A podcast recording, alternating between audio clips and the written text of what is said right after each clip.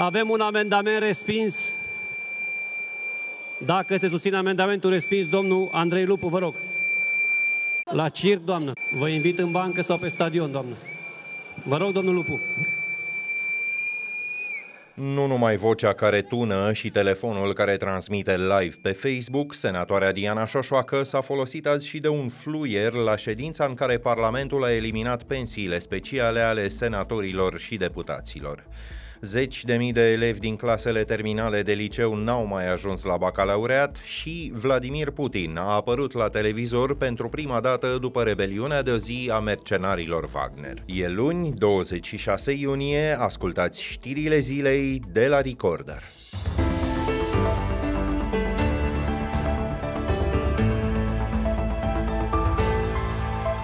382 de voturi pentru și 3 abțineri, Senatul și Camera Deputaților au eliminat astăzi pensiile speciale ale parlamentarilor. Conducerea PNL îi avertizase pe eventualii rebeli că aveau să fie excluși din partid.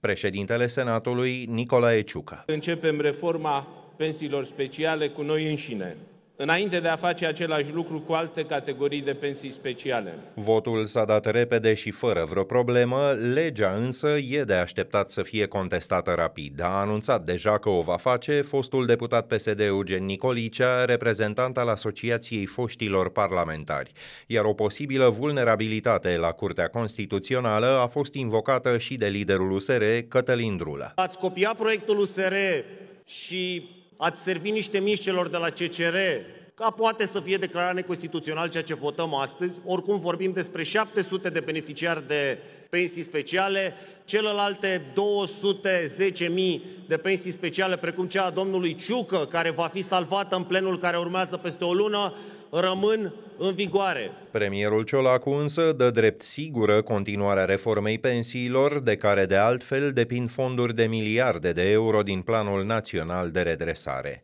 Până una alta, Camera Deputaților a adoptat azi proiectul de lege privind pensiile speciale cu noi modificări menite să potolească supărarea magistraților. Comisia de Muncă a introdus o prevedere care spune că judecătorii și procurorii se pot pensiona la 55 de ani, nu la 60, cum scrie în proiectul inițial. Am terminat cu pensiile speciale la parlamentari, urmează cumulul pensiei cu salariu. Există excepții pentru aleși locali.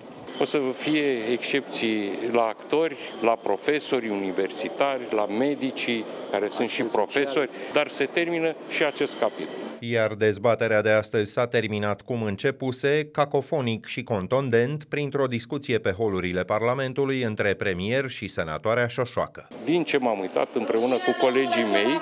Pentru dictatura puteți, pe care o aveți în Parlament, nu permiteți neafiliaților să vorbească. Duceți-vă la ambasada Rusiei. Du-te la, la America și linge clanța, că ei te-au pus acolo, ai vândut țara Americii. Doamne, Cum vă permiteți ca PSD-ul și PNL-ul? Nu mă interesează ce dați. Sunteți o mincinoasă ordinară. Dumneavoastră, vedeți-vă de limbajul mitocănesc pe care îl aveți un grobian care n-a muncit toată viața lui. Bacalaureat fără zeci de mii dintre cei înscriși la începutul anului școlar în ultima clasă de liceu, câți însă nu e foarte limpede. În prima zi a examenului, site-ul edupedu.ro a calculat că ar fi vorba de peste 30 de mii în baza datelor comunicate oficial de Ministerul Educației.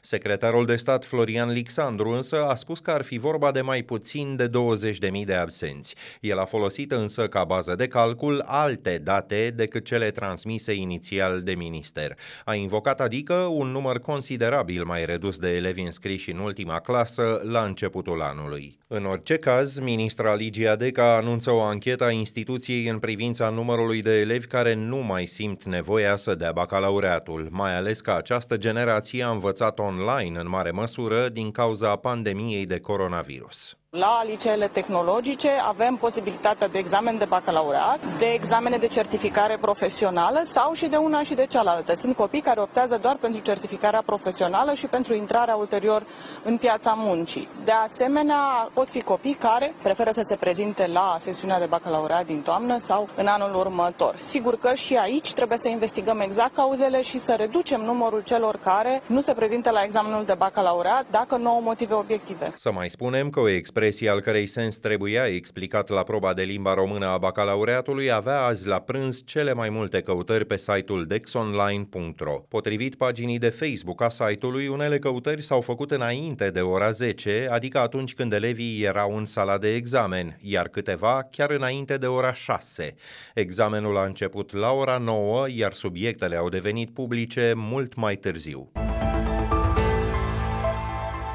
Proaspăt inaugurat, aeroportul internațional Brașov-Gimbav rămâne fără zboruri regulate. Compania Dan Air, singura care operează în prezent zboruri, a anunțat că le suspendă. Oficial a invocat lipsa infrastructurii, dar decizia survine unei dispute cu Romața, autoritatea care dirigează zborurile. Compania a acuzat operatorii de trafic că ar fi pus sâmbătă în pericol pasagerii unei aeronave care plecase din Madrid. Aceasta a fost menținută în aer până la decolarea unui alt alt avion.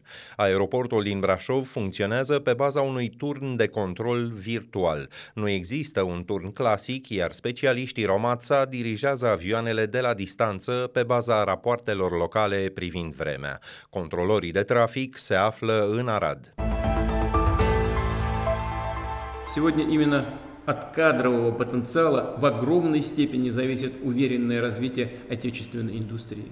Vladimir Putin a apărut astăzi la televizor pentru prima dată de la rebeliunea de zi a grupării de mercenari Wagner. Președintele Rusiei a ignorat complet cele întâmplate sâmbătă când soldații comandați de Evgeni Prigojin au pus stăpânire pe comandamentul militar din Rostov-pe-Don, după care au pornit spre Moscova. Imagini cu ministrul apărării Sergei Shoigu, care ar fi vizitat trupele din Ucraina, au fost de asemenea difuzate de canalele oficiale. În cazul ambelor înregistrări, nu e clar când au fost făcute.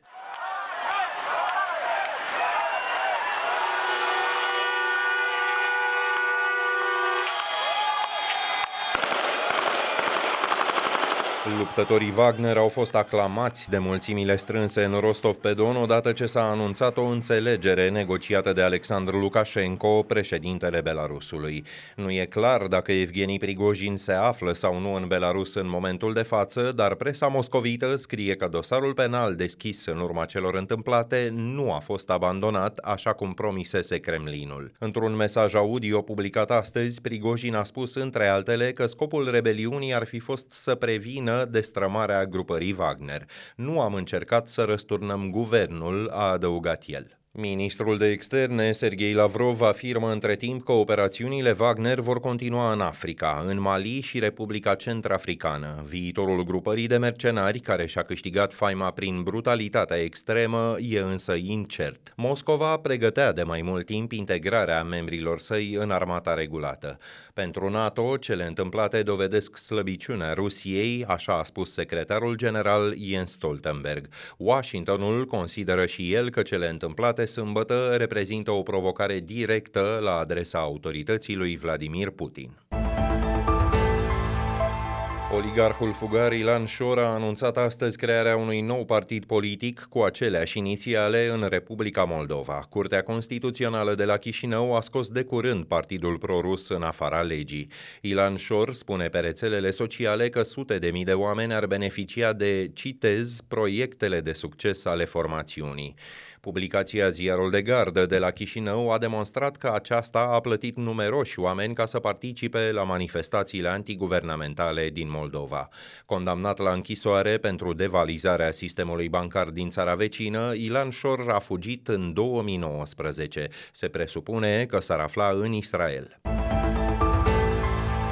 La rubrica Fast Forward, alte știri care ne-au atras atenția pe parcursul zilei, Camera Deputaților a amânat până la toamnă un vot foarte controversat. Mai multe organizații civice contestă vehement schimbarea codului urbanismului. Ele reclamă o serie de amendamente depuse de parlamentarii PSD pe motiv că acestea ar permite intrarea în legalitate a blocurilor construite ilegal, dar și reducerea spațiilor verzi aflate în proprietate privată. De asemenea, cu excepția zonelor zonelor protejate și a monumentelor istorice, sectoarele Bucureștiului ar urma să poată aproba planuri urbanistice zonale. Camera Deputaților urma să aprobe mâine codul urbanismului, votul însă a fost amânat, după cum a anunțat pe Facebook primarul capitalei, Nicu Șordan. Și Ordinul Arhitecților a respins vehement proiectul, organizația afirmă că el poate duce la catastrofe ca în Turcia, unde sute de clădiri s-au prăbușit la cutremur. Aproape 4 cetățeni români din 10 nu erau conectați la sistemele de canalizare anul trecut, așa arată datele strânse de Institutul Național de Statistică. Potrivit acestora, peste 11 milioane de oameni erau conectați la sisteme de canalizare care includ stații de epurare. Ponderea cea mai ridicată, 99%, e în regiunea București-Ilfov, urmată de centru și de vest. Gradul cel mai redus de racordare este în nord-est, mai puțin de 40%, în Muntenia și în Oltenia. Comisia Europeană a aprobat un ajutor de 100 de milioane de euro pentru 5 țări din Uniunea Europeană afectate de importurile de cereale din Ucraina. România se numără printre beneficiare alături de Polonia, Ungaria, Bulgaria și Slovacia. Bucureștiul va încasa aproape 30 de milioane. Comisia le-a permis anterior celor 5 să prelungească restricțiile asupra importurilor până la mijlocul lui septembrie. Un ajutor de aproape 60 de milioane de euro fusese de asemenea acordat la sfârșitul lunii martie. Punem punct aici, dacă ascultați însă știrile zilei pe YouTube, vă și puteți abona apăsând clopoțelul care activează notificările. Ne auzim din nou mâine seară. Sunt Filip Stan David, toate cele bune!